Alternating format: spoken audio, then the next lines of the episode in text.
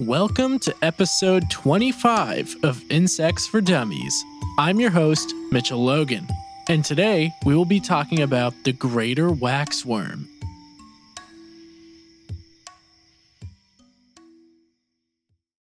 This is a caterpillar that naturally feeds on honeycombs and belongs to the family of moths known as Pyralidae. Waxworms are used commercially to feed reptiles and other insectivore pets, but they don't actually supply a lot of nutrients on their own, so it's best to supplement or gut load them with a nutritious diet beforehand.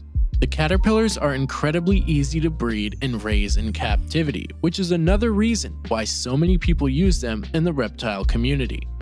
Now we're going to mention a familiar friend, the honeybee, because to a honeybee, these worms are not nearly as useful. In fact, they're actually horrible. And here's why. Imagine if some random kid showed up in your house and started eating your walls and food. Are you going to finish that? Well, now you know how honeybees feel when a waxworm shows up in the hive.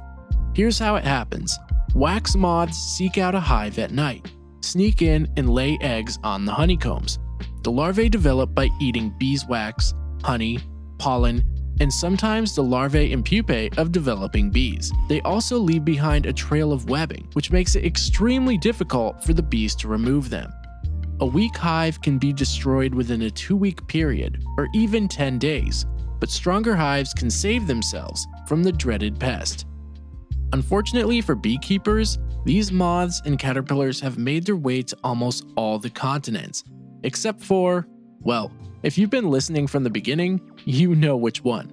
But despite being an absolute nuisance to honeybees and beekeepers, these caterpillars might actually offer humans some aid in a world polluted by plastics. Because as it turns out, plastic happens to be a sustainable option for their diet. I'm not going to say on record that these caterpillars will save us from our problem, but they can definitely help us figure out a better way to degrade plastic. Now, the story of how we discovered the useful trait lies in the hands of a beekeeper. One day in 2017, a woman named Federica was cleaning waxworms out of her beehive. She placed them in a plastic bag, only to discover not long after that they were eating it. The trick to this is in their gut and how it's able to break down and dissolve plastics the same way it does for honeycombs. Turns out simple plastics and the wax produced by bees aren't that different, chemically speaking. Both are very long strings of carbon, Into the caterpillar's gut, they'll both get the job done providing nutrients to these hungry worms.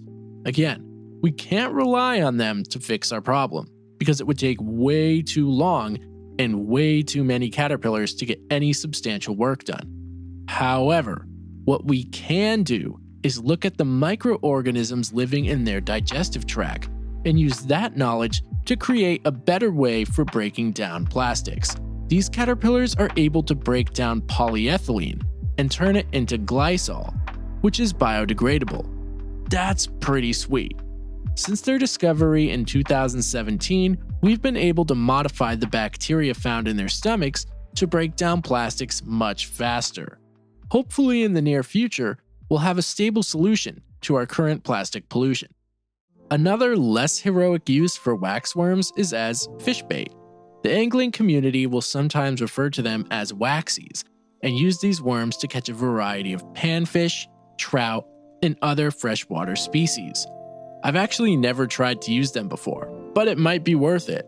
Apparently, it's possible to chum up fresh water by throwing small handfuls into the area you want to target. Then, of course, hook the fairest of them all to secure a bite. Since these are easy to breed, they make for a good sustainable bait choice.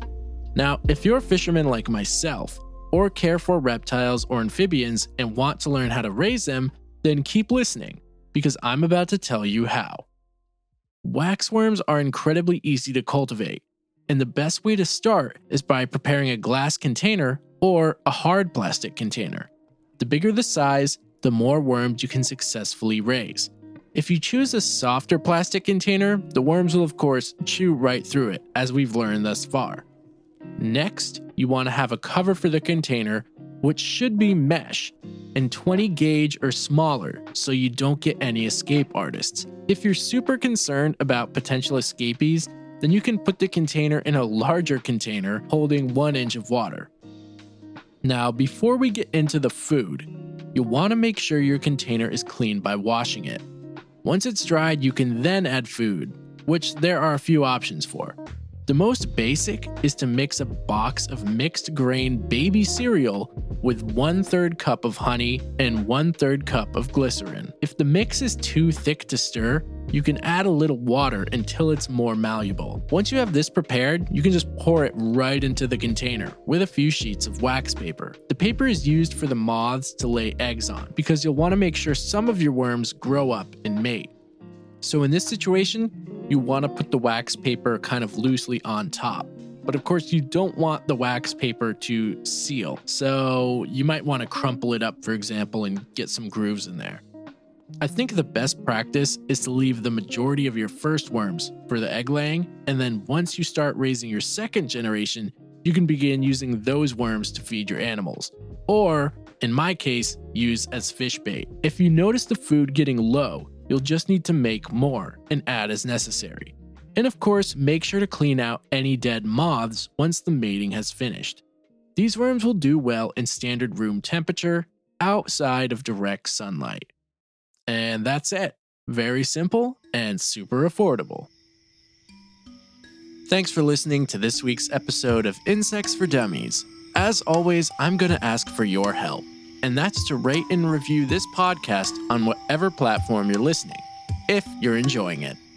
If you'd like to send a listener email to request something that I haven't talked about yet, please feel free to do so at insectsfordummies at gmail.com. There's also an Instagram and Facebook page for those who would like images of the insects I talk about on the show. Next week, we're covering a special insect that can make webs using its hands.